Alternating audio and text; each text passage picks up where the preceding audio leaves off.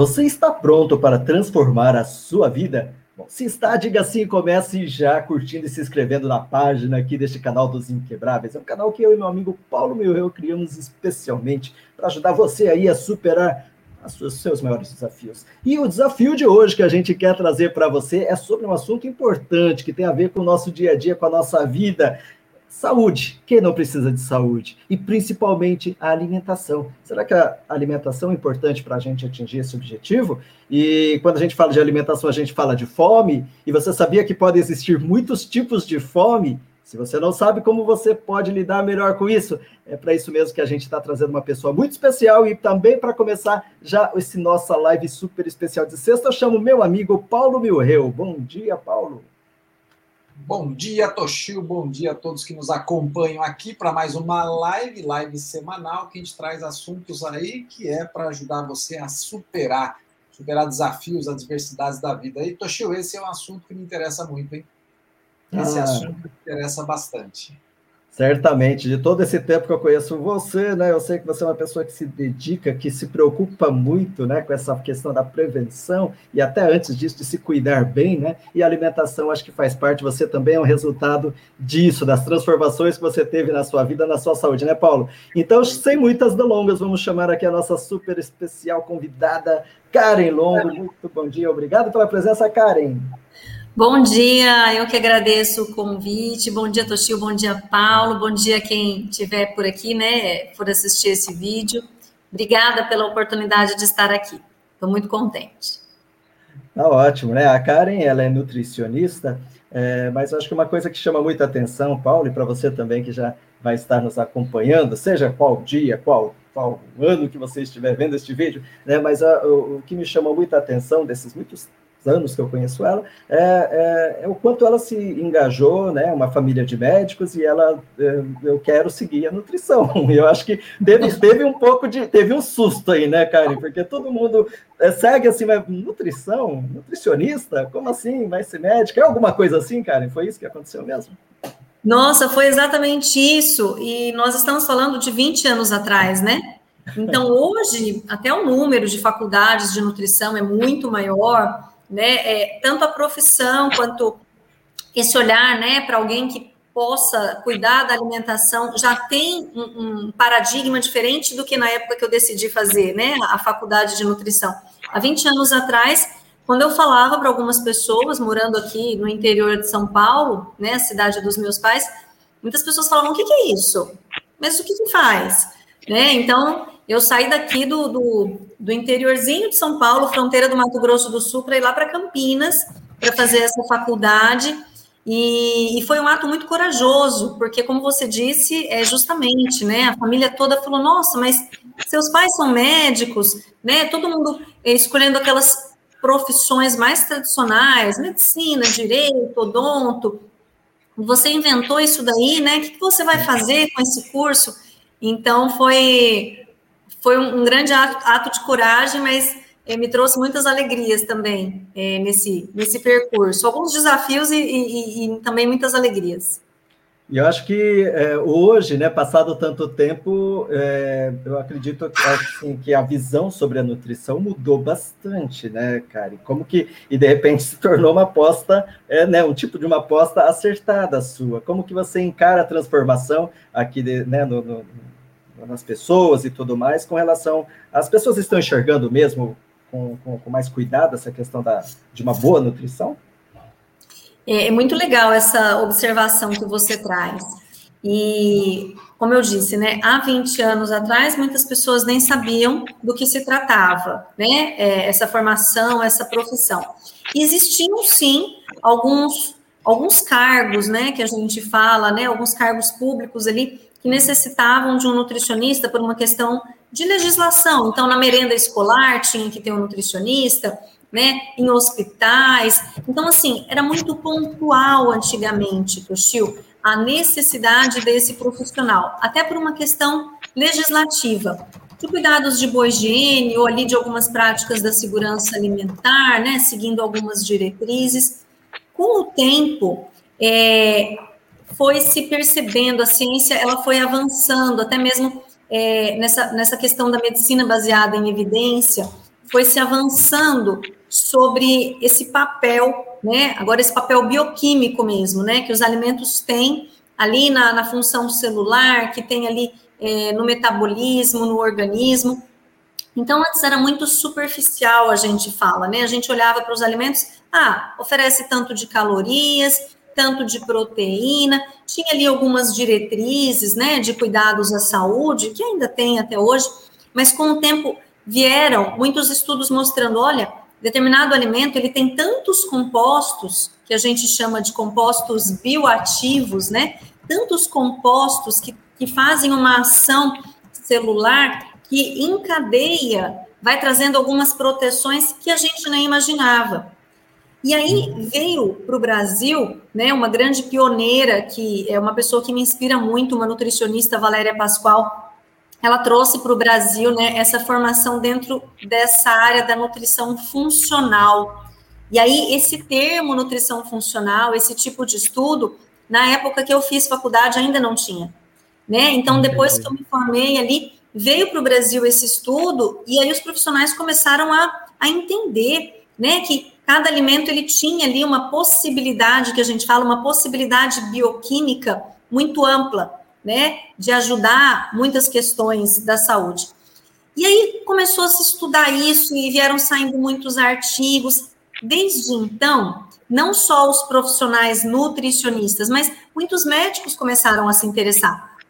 Porque a gente começou a entender na ciência que através da mudança da alimentação, através desse direcionamento, poder se resolver muitos problemas de saúde, né? É, tirar as pessoas de muitos medicamentos, de muitos problemas crônicos. E aí isso foi crescendo. E aí o que, que a gente observa, né? E eu converso muito com os meus colegas sobre isso. Começou a crescer, e claro, né, Tuxi, tudo que cresce, é, às vezes chega em um ápice, um ápice extremo, que foge um pouco ali do bom senso para depois atingir o equilíbrio. Então, isso começou a crescer, né? Vieram todas essas descobertas do quanto a alimentação poderia fazer bem, mas também poderia fazer mal se não for bem cuidada. E aí, a gente entrou há algum tempo atrás em um lugar que a gente hoje toma muito cuidado, que é o lugar do terrorismo nutricional. Porque a gente começou realmente a descobrir que muitos alimentos que fazem parte da nossa rotina, que fazem parte do nosso dia a dia, eles podiam estar nos causando mal. E aí é, a indústria, né, vem, vem se aproveitando sempre das descobertas, e aí surgiram, né, a questão dos alimentos sem lactose, os alimentos sem glúten, né, é, essa coisa toda. É, começou a se dar mais atenção para o malefício do açúcar, então tira o açúcar e põe adoçante, né, edulcorante em tudo, e aí a gente entrou nesse lugar que a gente chama de terrorismo nutricional, de tirar todos os ingredientes, né, de mudar a composição e principalmente dos industrializados. Mas aí isso não resolveu o problema. Por quê? Porque assim, é, nós, né, enquanto população, enquanto consumidores, pessoas que, que buscam se alimentar, a nossa tendência é sempre buscar aquilo que é mais cômodo. E a indústria, é claro que ela está aqui para nos servir nesse sentido, né? E aí troca-se os paradigmas da alimentação, os paradigmas de nutrição, mas muitas vezes não se atinge aquele cerne do comportamento, do que é a alimentação saudável. E aí, esse foi um desafio. Então, atingiu esse ápice e também a descoberta de que muitos nutrientes, né, eles restabelecem algumas funções celulares, eles trazem né, essa vitalidade para todo o nosso organismo. Também entramos num, num auge de suplementação né? Suplementação farmacêutica de micronutrientes, né? Porque se descobriu que o que a gente precisava era de nutrientes, o que nós precisamos é de nutrientes. Só que, claro, esses nutrientes eles estão presentes na natureza, né? Nos alimentos, desde que a gente faça as escolhas corretas, equilibradas, mas ficou também, novamente, cômodo a gente buscar na suplementação tudo aquilo que o corpo precisa, e aí é, chegamos nesse ápice. E agora a gente está retornando para tentar atingir esse caminho de equilíbrio, que é entender que nós precisamos de nutrientes, entender que existem sim hoje alguns ingredientes, alguns alimentos que até eles estão modificados, né? A gente fala geneticamente, então eles fazem realmente muito mal para a nossa saúde. A gente precisa rever o consumo rotineiro, só que a gente já, já busca esse equilíbrio. Como introduzir isso hoje, no dia a dia, né? De uma forma saudável é, e olhando muito mais para o nosso comportamento e, e, assim, entender que nós direcionamos o mercado né, com o nosso comportamento. Nós é que ditamos o que, que vai ter disponível para a gente é, adquirir ou não pelas nossas escolhas. Mas aí a nutrição, ela, ela teve esse crescimento, teve esse boom. Aí, como você fala, ah, hoje é uma escolha bem assertiva, né? Hoje é uma escolha assertiva, muito mais assertiva do que quando eu fiz há 20 anos atrás. Só que aí eu digo que essa escolha hoje, ou quem já é nutricionista, né, e está hoje nessa missão, é, traz junto uma grande responsabilidade. Então, nós temos é, essa garantia, né, de, de mercado, talvez, né, que as pessoas vão nos procurar, mas nós temos uma responsabilidade, até um desafio, de fazer, né, é, dessa missão algo que, que traga realmente uma, uma consciência verdadeira, uma mudança de comportamento verdadeira para as pessoas. Uhum. Paulo, o que, que você tem a falar sobre isso? Você, como né, uma pessoa que leva a sério essa questão é, da nutrição. Eu ia comentar que, que acho que talvez parte da minha família sempre foi muito interessada em cuidar da saúde e ficou muito atento à alimentação e, e alternativas para buscar a saúde.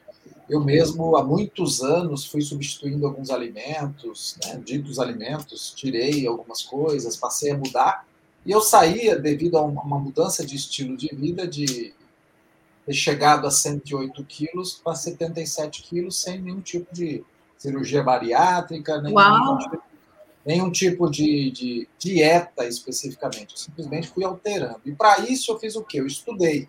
Eu realmente peguei livros relacionados à saúde, não à doença, porque eu sou extremamente crítico à indústria da doença e à indústria farmacêutica, à indústria alimentícia, porque são um conluio ali preparado para te destruir mesmo, eu tenho certeza disso. Então eu sou muito crítico, sou muito crítico e fui fazendo uma alteração em mim mesmo lendo livros que, cara, eu não gostava, nunca gostei de biologia, fugia de assuntos relacionados a isso, mas eu estabeleci um objetivo na minha vida. E diante disso, é, e eu concordo muito com tudo que você, você disse, é, nós passamos a não perceber durante a nossa vida que algumas coisas que naturalmente nos facilitavam, né, ir até o supermercado e pegar os alimentos ou os produtos mais práticos, necessariamente não são os melhores. E aí Exato. passa a ter um desafio muito grande, que é vivemos numa sociedade, não agir da mesma forma que a sociedade é complexo, não ter é, a, dentro de casa, quando você tem crianças, crianças também vão para a sociedade, vão para a escola, vão para amiguinhos, você manter é, todos a, a, com o mesmo objetivo de saúde e não é, voltado para o consumo natural, né? Vou lá, compro o mesmo produto, todo mundo come isso, todo mundo toma coca, todo mundo come junk food, todo mundo faz isso.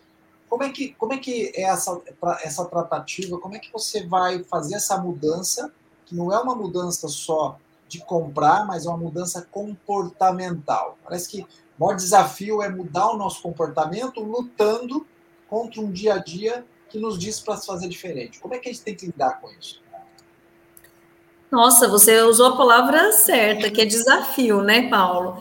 Mas olha só, é, e você mesmo já falou, falou assim, é muito mais a questão comportamental, porque nós, nós somos seres sociais, né?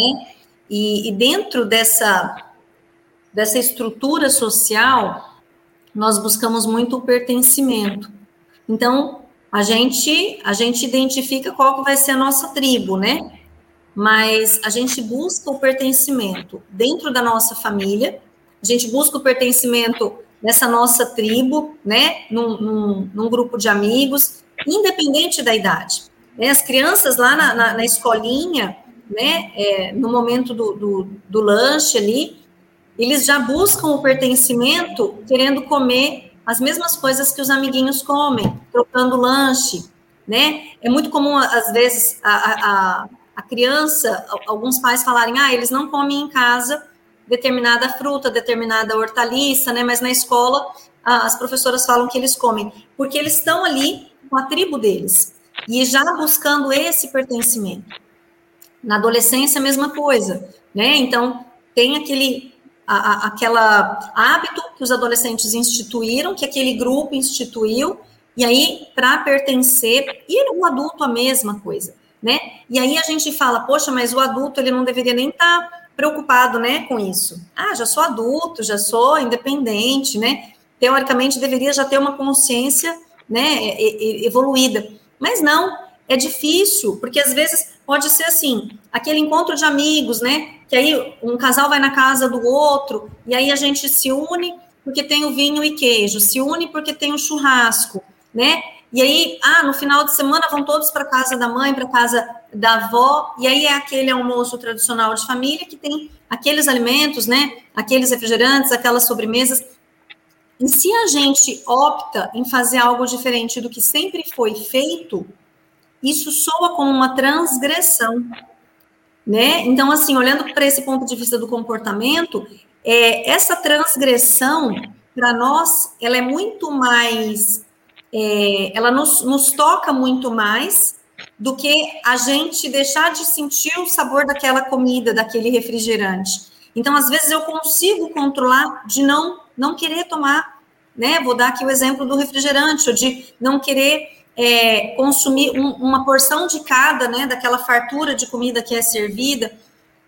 Às vezes eu fico bem, fisiologicamente falando, mas eu estou dentro de um contexto e isso pode soar como uma transgressão. E as pessoas observam, né? É, observam porque a alimentação ela ainda é um, um elo de pertencimento, né? E aí é, esse comportamento a gente consegue começar a olhar para ele a hora que a gente começa a ter consciência do quanto a gente se não é aprisiona a palavra certa, né? Mas do quanto a gente é, permite que ele nos, nos controle por essa necessidade de pertencimento. A hora que eu entendo que ah, eu pertenço a esse grupo, mesmo se eu não comer a mesma coisa que eles, eu pertenço a essa família, mesmo se eu não fizer a mesma alimentação que foi ensinada pela própria família durante anos, e eu me sinto segura com isso, fica mais fácil mudar o comportamento. Eu estou dizendo isso justamente, né? Porque hoje, quando a gente fala da alimentação, não é só questão técnica, né? Então tem essa coisa técnica, aí a pessoa vai, ela descobre, como você descobriu, né? Fez a pesquisa em vários livros, descobriu aquilo que não fazia bem e tomou essa decisão.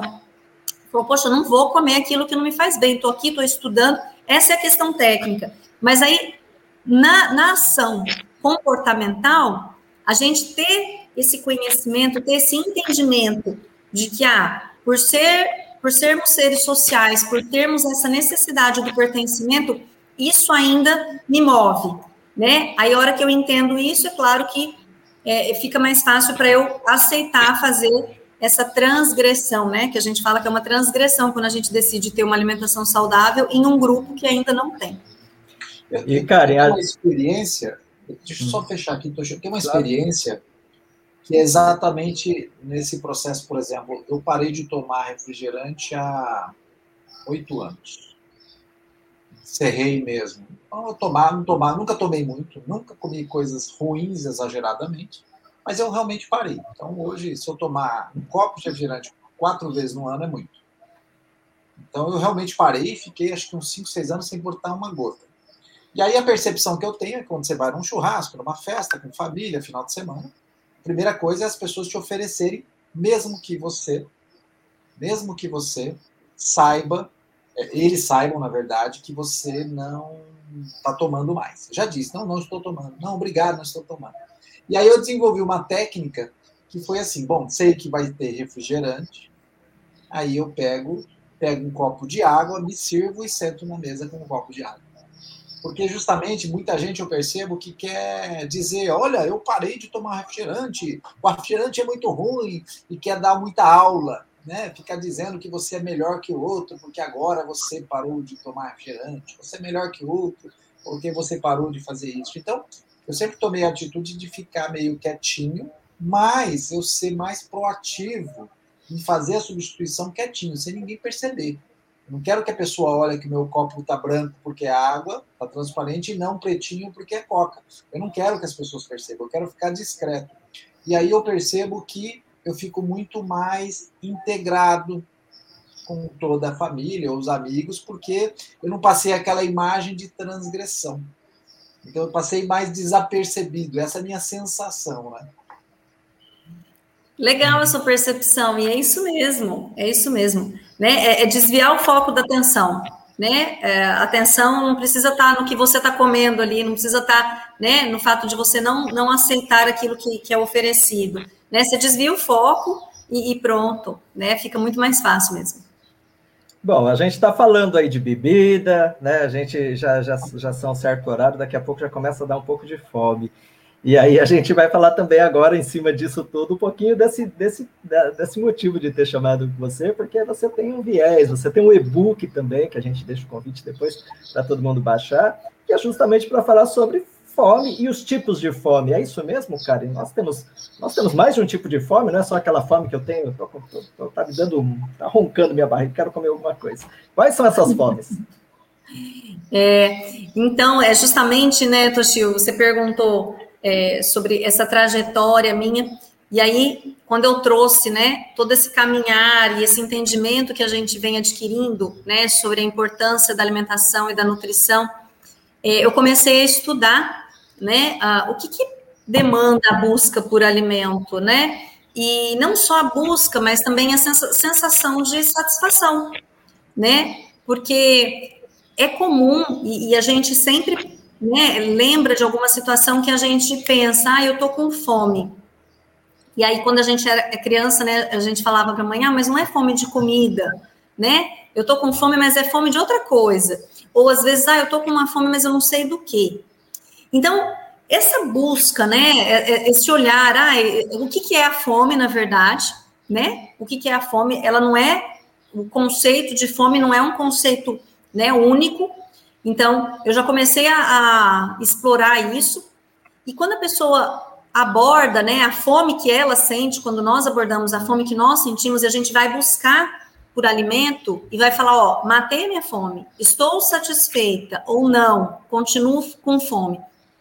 Eu comecei a dividir isso até para esclarecer para algumas pessoas, né, que eu atendo, para que elas possam identificar e para que elas possam sanar, né? Então, eu, eu dividi em quatro, quatro olhares, né, para quatro tipos de fome. Então, você falou aí do e-book, né? Aí eu é, coloquei isso, estruturei isso em um e-book para ficar didático, explicativo. E aí o e-book é Você Tem Fome de Quê? Né? Que é justamente, é, né? Então, uh, muito feliz, né? O, o, autor que, que fez aquela, aquela música, né? A gente não quer só comida, né? Uhum. E aí ele ainda, né, trouxe para mais, né? A gente quer comida, diversão e arte, mas na verdade a gente quer sempre muito mais do que comida, mesmo quando a gente vai se alimentar. Então eu vou trazer aqui os tipos de fome, né? Que eu que eu olho hoje, que eu é, estimulo as pessoas a olharem para que a gente possa fazer essa busca mais assertiva. Tudo bem? Uhum, tá ótimo. É, aliás, só colocando aqui, né, o, no caso foi, foram gênios, né, o Arnaldo Antunes, o Sérgio Brito, né, e o Marcelo Flomer, que foram os compositores do Você Tem Fome de Quê, né, do Titãs. Isso mesmo, exato. Aliás, eles são gênios, né? É, gênios. E aí, é, a primeira fome, né, que a gente olha, é aquela fome que eu falo assim, que ela é a mais instintiva, talvez, que é a fome da sobrevivência. Então, é a fome fisiológica, né? Vamos usar esse termo, a fisiológica, a fome da sobrevivência. O que, que é essa fome fisiológica? Né? A gente precisa ali para as nossas atividades diárias de uma quantidade média de, de, de, açúcar circulando na nossa corrente sanguínea, né? Então, por isso que a gente cuida quando a gente fica em jejum muito tempo, algumas pessoas desenvolvem a hipoglicemia, né? Que, ai, caiu a taxa de açúcar, dá aquela moleza, desmaiou. A gente precisa dessa quantidade média ali de, de açúcar circulando na corrente sanguínea. E, às vezes, a gente identifica isso por essa sensação de moleza, de, de fraqueza, assim, mas o nosso corpo ele já sinaliza que está na hora da gente repor essa energia através de algumas é, dinâmicas do nosso estômago. Então, essa coisa assim, ah, o estômago está roncando, ou tô até com dor no estômago, né? Então, o estômago ele começa a se contrair ali, ele começa a soltar algumas substâncias já esperando, né? Vem alguma coisa para eu digerir, para eu estabilizar pelo menos essa circulação aí, né, que a gente chama de, de glicemia, de açúcar. Essa fome fisiológica é aquela fome que a gente identifica assim, ó. Passei algumas horas sem comer, mais do que geralmente eu estou acostumada, né? E aí passei desse tempo, vai começando a me dar aquele mau humor, né? Aquela dificuldade de concentração, né? É o que a gente fala das, das crianças, né? A fome da criança, a criança vai ficando irritada de fome, né? Que é muito fisiológico isso. Nessa fome fisiológica, vamos chamar de fome fisiológica, qualquer coisa que eu coma me serve para sair desse estado. Pode ser um alimento que eu gosto, pode ser um que eu não gosto tanto. Eu preciso que alguma coisa caia no meu estômago, seja digerido e acalme, né? E vai se transformar ali em açúcar e vai acalmar sendo uma fruta, sendo uma refeição, sendo uma bolacha, né? Falar que daquilo que às vezes a gente pega. E é o que muitas vezes é, muitas pessoas fazem. Na correria, não conseguiu se organizar para alimentação, pega o que tem na geladeira. Porque tá com fome realmente, tá com um tempo longo sem comer, pega ali o que tem, acalma essa fome fisiológica e, e tudo bem, e passa, passa nesse momento, né? Então sai de, desse estado. Essa fome fisiológica é a fome da sobrevivência, né? Que muitas pessoas, inclusive, passam verdadeiramente, né? Então, a gente fala de, de combate à fome, muitas pessoas sofrem desse tipo de fome, porque às vezes não tem nada nem para estabilizar a glicemia, nem para encher o, o estômago. Essa é a fome fisiológica. Aí tem uma segunda fome, que é aquela fome que eu busco, às vezes, o alimento, só que aí é, eu como, encho o meu estômago, normalizo a minha glicemia, né? E aí começo a desenvolver algumas doenças, algumas alterações na minha saúde. E aí a gente chama até de fome oculta, né? Por que oculta? Porque você está comendo, às vezes você come até muito, às vezes você está até acima do peso, né? Não é falta de comida que você tem em quantidade, né? Não é falta de oferta, só que aí você não está nutrindo aquilo que o seu organismo precisa, não está nutrindo a sua célula. Aí essa fome oculta é a fome celular, é, a mesmo, é o mesmo tipo de fome. Então a gente chama de fome celular ou fome oculta. Aí, aí é que tá. Celular por quê? Porque a nossa célula não precisa só, né, da, daquela quantidade de açúcar, só da energia. Ela precisa de muitos nutrientes, né? Então a gente estuda na nutrição muitas vitaminas, muitos minerais, muitos compostos bioativos, todos eles ajudam a célula a trabalhar, cada célula. Nosso corpo tem trilhões de células.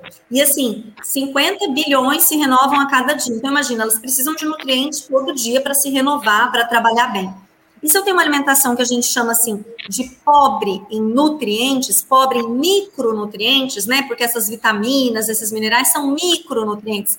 Eu entro nessa fome celular, que é essa fome oculta. O que, que acontece quando eu, eu tenho essa fome oculta? Eu posso sentir realmente uma fome maior no sentido de ficar insatisfeita. Então, como, como, enche o meu estômago, Tô com minha taxa de açúcar lá em cima, não era para eu estar tá com uma fome fisiológica, mas o meu corpo sabe que ele ainda não recebeu o que ele precisa em termos de nutrientes. A minha célula ainda não recebeu o que ela precisa.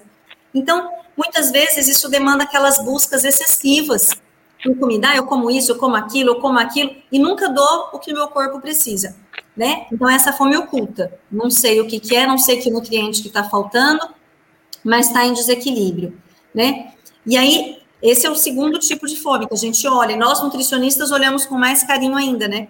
Quando a pessoa vem me falar o que ela come hoje, muito mais do que caloria. Antes a gente olhava para caloria, ah, isso é calórico, não, ou não. Ah, é muita comida, é pouca, né? A gente já olha, tipo, cadê os micronutrientes, né? Cadê o que está nutrindo essa célula, né? Ou, né, a pessoa está com fome oculta. Então, esse é o, é o segundo tipo. Então, a fome fisiológica e a fome celular, né? Que é a fome oculta. E aí a gente começa a ampliar um pouco mais o olhar. Porque aí essas são as questões técnicas de sobrevivência, né, do organismo, de sobrevivência do nosso metabolismo, da nossa saúde estar tá em dia. Só que quando a gente busca por alimento, conscientemente, a gente não vai buscar ali pensando, ah, vou comer isso aqui porque tem essas vitaminas, vai nutrir minha célula, vou comer isso aqui porque é a quantidade que eu preciso de energia. Quando a gente busca o alimento, a gente busca algo mais. O que, que é esse algo mais? Alguns alimentos, eles, eles liberam substâncias no nosso organismo que podem trazer relaxamento, né? Liberam dopamina, né? Alguns liberam adrenalina.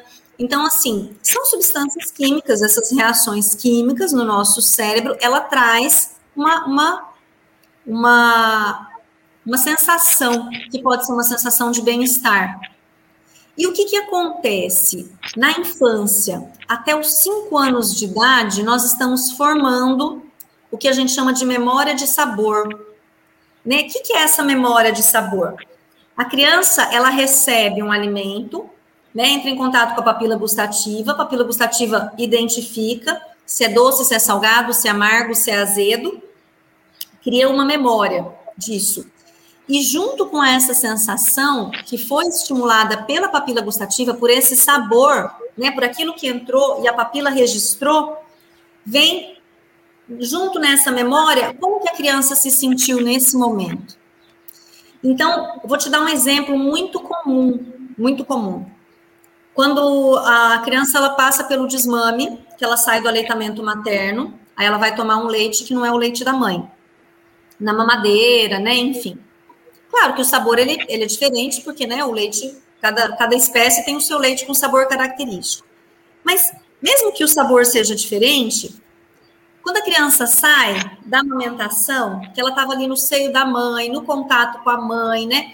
que é uma continuação, na verdade, nos primeiros meses, da sensação de útero, dessa ligação materna, e ela vai receber o alimento por uma mamadeira, por uma vasilha de plástico, a primeira, a primeira reação é a criança rejeitar.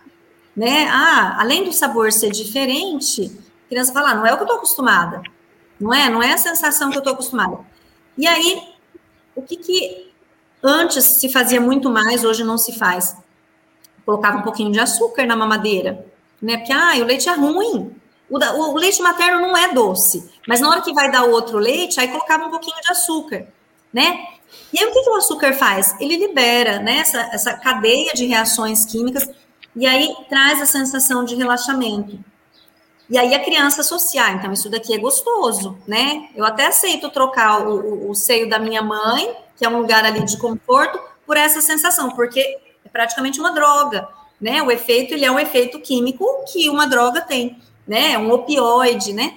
Então libera ali aquela substância e aí a criança entende, ah, coisas doces, esse sabor doce me traz conforto, me traz segurança. E aí a gente pode extrapolar para muitas sensações, né? Me traz a sensação de suprir, talvez, é, o que está me faltando, que era o colo da minha mãe, e por aí vai. Aí a criança vai crescendo e ela vai recebendo mais, né, mais doces, e aí chega alguém querido que quer conquistar e dá a balinha e dá o chocolate, e a criança ela vai sempre associando isso como uma prova de carinho, né, como uma prova, é, porque automaticamente libera uma sensação boa, então essa pessoa provocou em mim essa sensação boa, eu gosto dessa pessoa. Isso é um exemplo, é um exemplo do doce, mas isso pode, poderia acontecer com qualquer outro tipo de sabor, porque é, é, a gente associar na nossa memória de sabor o momento do que a gente, né, o sabor que a gente sentiu e o momento que a gente estava vivendo naquele, naquela experiência. Então, assim, se eu tenho uma experiência que eu estou feliz, eu estou me sentindo bem, e nesse momento eu estou consumindo coisas que pode até não ser doce, pode ser amargo, mas assim, tá me trazendo alegria, eu registro na minha memória de sabor que esse sabor é bom, né? E aí a gente tem isso, que eu chamo de fome afetiva. Porque é quando eu busco um alimento, na verdade, é querendo me alimentar da sensação que eu tive e que ficou registrada na minha memória, né? Ali naqueles primeiros anos da minha infância. Então, supre o carências, né, Karen? Ele supre carências, ele vem para suprir carências, né? é aquele chamado melzinho na chupeta que você teve lá atrás, a gente é. fica falando, ah, eu queria. Exato, né? Ele vem para suprir, suprir essa carência e essa necessidade que a gente tem de relaxamento. Né? Uhum. Então, assim, na vida adulta, a gente pode buscar esses alimentos quando a gente está muito estressado. Porque, assim, ah, eu estou estressado, eu, eu preciso relaxar, então eu vou comer um doce. É muito comum. Mas por quê? Porque a criança, quando ela precisava relaxar, quando ela estava estressada, às vezes ela estava ali chorando, porque ou porque ela queria atenção, ou porque, né, estava até com alguma dor, que é muito comum também, né? Às vezes a criança com dor, e aí ela consumia um açúcar e trazia esse relaxamento. E aí a gente condiciona isso na vida adulta. Toda vez que eu preciso, né, que eu passo por um desafio, preciso de uma sensação de conforto, eu vou buscar esse alimento que me proporcionou aquela experiência na infância. Essa é a fome afetiva. Então, nessa fome afetiva, eu tendo a gostar mais ou a buscar mais alimentos que tenham essa relação. E o, o desafio, né, a, o problema, é que se eu estiver numa situação de vida muito desequilibrada e eu não estiver encontrando outras fontes né, de prazer, outras válvulas de escape, eu posso levar muito para a alimentação. Então, é aquela alimentação bem compulsiva, né? Por doce ou por alguns alimentos específicos. Tem, tem, tem pessoas que têm essa relação com alimentos específicos, né? Então, ah, com pão, mas por quê? Por que o pão? Ah, porque quando eu era criança, minha mãe fazia pão. Né? Então, é a memória que eu tenho ah, de, da minha mãe tirando o pão e, e ele tá quentinho. Hoje a gente pensa, ah, é gostoso um pão saindo quentinho, estimula nosso olfato, né? Só que assim, se eu tenho isso associado a minha mãe tirava o pão quentinho do forno, era na minha casa, no meu local de segurança, eu estava com a pessoa que eu me sentia segura e ela fazia essa comida para mim. Aquele alimento ele passa a ter um valor muito maior, né? Muito maior, mesmo que que naturalmente ele seja gostoso, né? Então, essa memória afetiva ela condiciona algumas buscas, que muitas vezes a gente tem dificuldade de mudar o hábito por isso, né? É, então, essa é a terceira fome, né? Que já é, um, é, menos técnica e com um olhar um pouco mais humanizado dentro daquilo que acontece, né, no nosso comportamento. E aí a gente tem a quarta fome, né, Toshi? Que eu, que eu identifiquei. E essa quarta fome, hoje, é a que eu, que eu mais valorizo, eu diria, e talvez aqui eu tenha um pouquinho mais de desafio para trazer para as pessoas compreenderem. Eu chamo de fome etérica. O que, que é isso, né? Fome etérica. Esse termo etérico, né, a gente utiliza assim quando a gente quer determinar essa energia existente, né, no universo, essa energia invisível. Posso chamar também esse tipo de fome de fome espiritual, né? Não com uma conotação religiosa, mas com essa conotação mesmo de que o espírito ele é uma energia, né? Tudo tem espírito, tudo tem energia, né? É, é aquela energia invisível, né? De, de todos os seres. E aí, quando a gente tem essa fome espiritual, o que, que é que eu estou buscando no alimento? Né? Quando eu, eu tenho essa fome espiritual, quando eu tenho essa fome etérica, eu estou buscando algo que o alimento tem para me oferecer e que nós não fomos é, educados para observar, para acreditar, para buscar, que é essa energia contida no alimento. Porque essa energia não é a energia da caloria do alimento, essa energia que existe presente em tudo na natureza. E o alimento ele vem da natureza, né? Ele vem ali da junção do solo, né? Da energia do solo, da água, do sol. A natureza faz o alimento se desenvolver. Então, quando a gente colhe né, um alimento, e aí até o momento que a gente vai comer, ele está impregnado com essa energia. Nós chamamos essa energia de energia vital, né? Energia vital, que é a energia que, que sustenta a vida ali, né? Na natureza. E aí, quando eu consumo um alimento, ele pode ter mais ou ter menos dessa energia vital. É engraçado isso, né? Você fala, cara, mas é tudo igual, né? Aliás, a gente estuda na nutrição que os alimentos eles têm alguns nutrientes, né? Ah, uhum. esse tem essas vitaminas, esse tem essas. E aí, ah, é tudo igual. O alimento vem assim, você come, você vai pegar a vitamina dele. Só que essa energia que o alimento traz alimenta a nossa energia. Então, assim, a parte material do alimento, né, o que ele tem de carboidrato, de proteína, de gordura, alimenta as nossas células, né? Que eu falei que a gente precisa, as nossas células precisam desses nutrientes. E essa energia contida na natureza, que está impregnada no alimento, alimenta a nossa energia, né? A, a, esse, essa energia invisível que a gente pode chamar de espírito, né? Por isso que, assim, a gente já ouve muito hoje, né, do termo ah, alimento para o corpo e para a alma, não é? é alimento é, para o corpo e para o espírito. O que, que é esse alimento para o corpo e para a alma? É um alimento que esteja impregnado com essa energia vital. E aí, aí dentro desse, desse olhar, quando a gente fala dessa fome espiritual, que eu busco essa energia, onde que eu encontro? O que, que determina a diferença, né, de um alimento ter mais dessa energia vital ou ter menos dessa energia vital? É, quanto mais próximo, né, é, está o meu alimento do momento ali da colheita para o consumo, mais impregnado de energia ele está, né? É uma, uma, um olhar mais, mais simplificado. Então, se eu tiro ali o alimento, de repente eu tenho uma horta, tirei da horta, lavei e comi, além de todos os nutrientes, ele tem aquela energia que veio junto com a natureza, ele está impregnado. Mas tudo bem, de repente eu não tenho uma horta em casa, eu vou comprar o alimento, né, numa loja, no supermercado, em alguém que planta. Se é um alimento plantado ali na região que eu moro, né, ali na minha localidade, próximo de mim, ele também vai ter mais energia vital do que um alimento comprado lá no norte do país, para quem mora no sul, né, lá longe. Então, é, o alimento mais próximo, por quê? Porque ele está se formando ali na energia daquele ambiente, daquele espaço, daquele habitat, e é a mesma energia que eu preciso. Então, assim, até isso a gente hoje identifica, né? A gente come o, aquilo que está no nosso entorno, esse alimento ele já vai se formando com tudo, né, de energia, de nutriente que o meu corpo precisa naquele entorno. Outra coisa, o método de cultivo que esse alimento foi feito.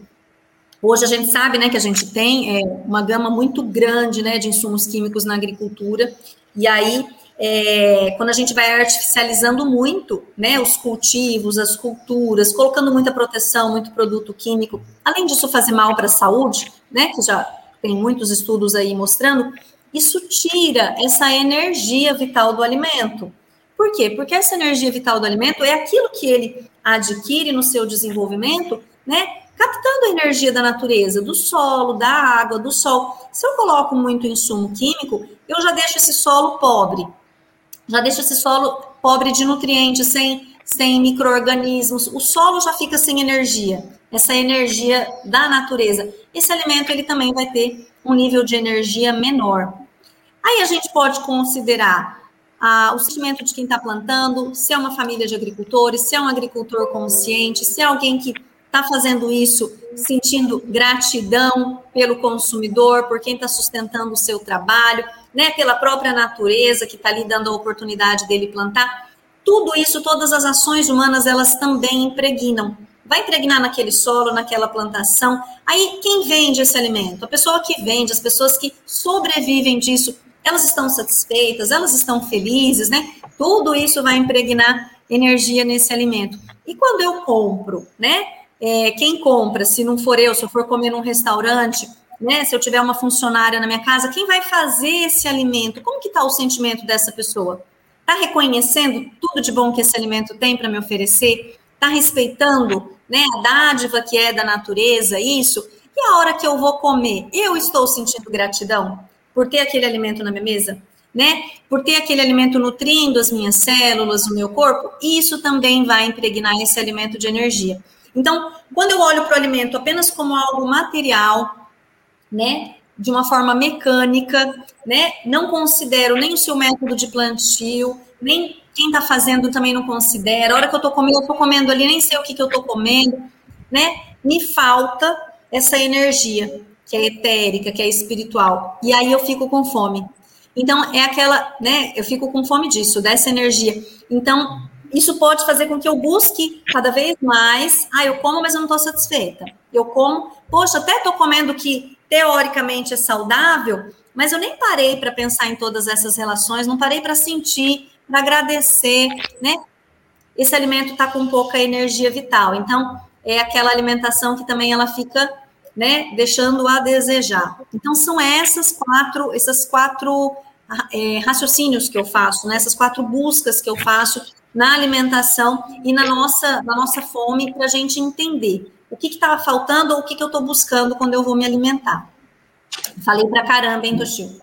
Maravilha, né? Isso daqui acho que, mas ele alimentou bastante, né? A nossa alma também e o nosso conhecimento, porque é uma forma diferente de enxergar, mas eu acho que a gente está vivendo um momento, né? Onde o mundo também, né, Paulo, está buscando formas diferentes, porque assim como na vida, e a gente fala muito aqui nos Inquebráveis, o que você sabe te trouxe até aqui. Então, isso significa para tudo, para as finanças, para os relacionamentos e para a saúde. Então, aquilo que está indo muito bem, ok, mas aquilo que não está legal, aquilo que você sabia te trouxe até aqui. Se você quer ir para um lugar melhor, ajustar, você tem que se alimentar de conhecimentos novos. Eu, eu só quero abrir um, um espaço aqui para agradecer também ao Rogério Cabral, do Visão de Mercado. É um parceiro que ele está sempre assistindo aqui, não como parceiro, mas como. E, e falou: olha, eu tenho duas fomes, eu acho que agora ele vai ter até mais algumas fomes. Então, é, o Visão de Mercado está completando um ano, parabéns aí, Rogério. E, e Paulo, olha, acho que é, é, é, é bem interessante esse viés, né, essa forma de enxergar. É, no passado eu tive problemas muito sérios também com o estômago, é, e, e, na época um, é, me foi orientado por uma pessoa que também tinha já essa um pouco dessa visão de enxergar o espírito dos alimentos, a conexão nossa com a terra, e, e a pessoa que era da Fundação Mukit Okada, ela até uh, havia falado assim, olha, o problema do estômago, então consuma mais alimentos relacionados a terra. A, a, a, por quê? Porque o estômago ele representa né, a terra, me corrija se eu estiver errado. Então, por exemplo, tubérculos né, é, são alimentos que são muito uh, interessantes porque você faz uma conexão de energia para isso. Né? O pulmão talvez seria água, alguma coisa assim. Enfim, é, e, e, teve um equilíbrio, né? E, Paulo, o que, que você acha, você como estudioso e tudo mais? Fala agora antes da gente terminar. Tem uma outra frase que eu, que eu gosto, que sempre acompanho, que é assim: nós somos aquilo que comemos, né? E na explicação da Karen, que amplia aí o nosso entendimento sobre o que nós temos fome do que e o que nós comemos, então fica mais claro e forte para mim isso. Nós somos aquilo que nós comemos, nos alimentamos, seja seja de um alimento físico mesmo ou outros, né? Então, para mim, é, só tenho que agradecer aí todos os, essa abordagem, esclarecimento, porque, eu, como eu sempre digo, né, Toshio, o maior privilegiado de tudo isso somos nós, estamos aqui aprendendo em primeira mão e, e é, ajudando, nos ajudando e ajudando outras pessoas a superar os desafios, as adversidades, as dificuldades da vida para a gente poder sermos vitoriosos.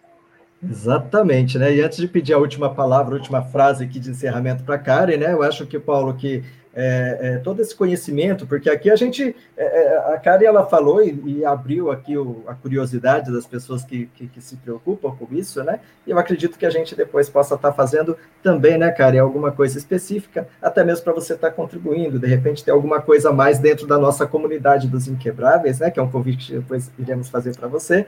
E deixar o agradecimento a todos que passaram aqui, a Mara Rezende também, né? É, cabelo e imagem, não tem o nome da pessoa, mas bom dia, muito interessante essa explanação. Né? A, a, a Regina participou também, né? Esclarecimentos fantásticos, uh, a Mitico e a Adriana e outras pessoas também que estão.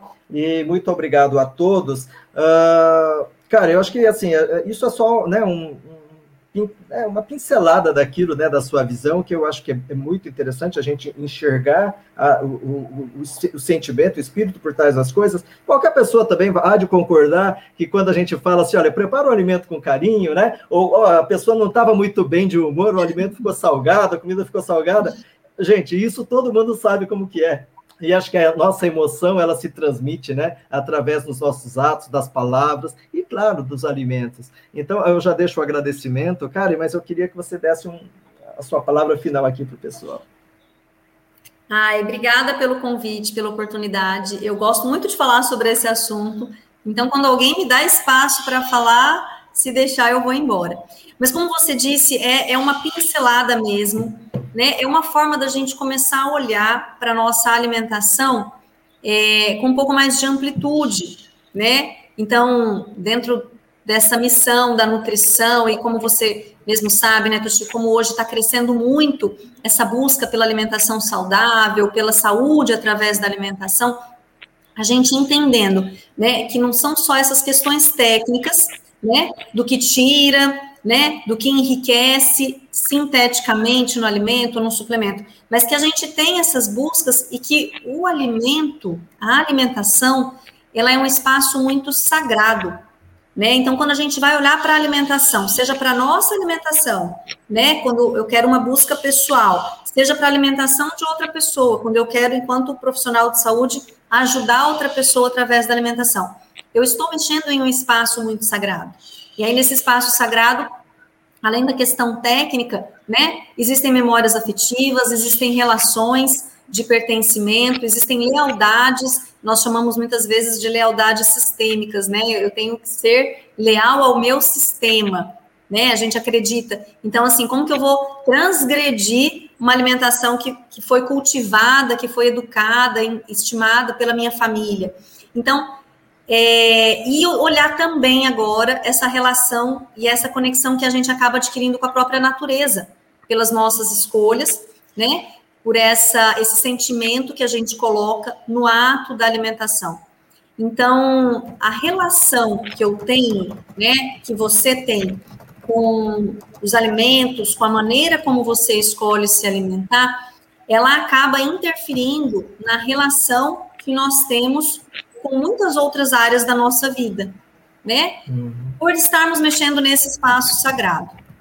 Então, só da gente poder olhar para isso, com mais respeito, né? Buscando mais desse autoconhecimento.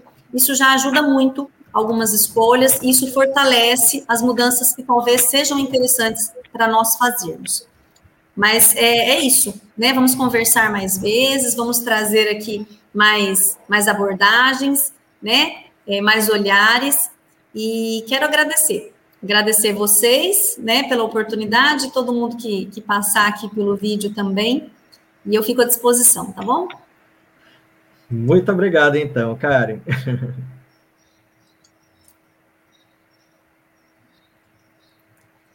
Só um minutinho.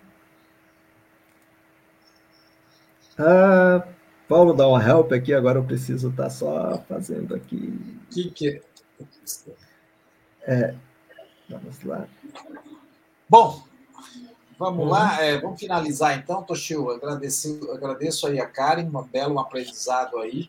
E gostaria Obrigada, muito que você Paulo, pudesse contribuir mais vezes. Né? Se você acompanhar o nosso canal no Instagram e os nossos demais canais, a gente tenta trazer pessoas, pessoas que participaram das nossas lives que possam contribuir continuamente para que outras pessoas possam conhecer o seu trabalho. Vamos deixar também na descrição do vídeo aqui Instagram da Karen, os contatos da Karen, o link da Karen também para o, o e-book, né? Para que uhum. você possa baixar esse e-book e ler um pouco mais, se aprofundar um pouco mais, e os contatos dela também. É isso, Toshio? Exatamente, Paulo. Então, agora a gente vai estar tá fazendo a nossa, né, a nossa parte final. Karen, obrigado. Muito obrigado, a gente vai aqui. Até mais. É isso aí, Toshio. Mais uma live com muito aprendizado, principalmente agora numa área que eu percebi, Toshio, o pessoal gosta desse assunto. Precisamos falar mais sobre ele. Precisamos Saúde. falar.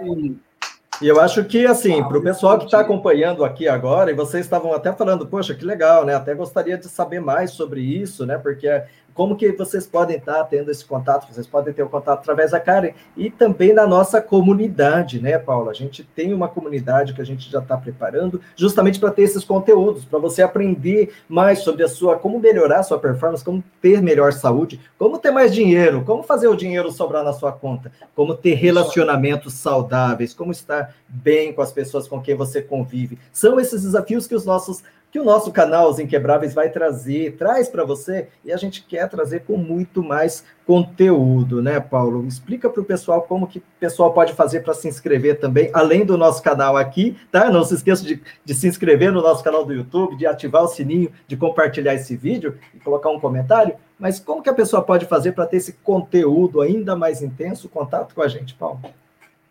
Nós tratamos aqui e percebemos que são as três principais dores, desafios, adversidades das pessoas, que são finanças, relacionamentos e saúde. Né? Hoje a gente trouxe aqui saúde.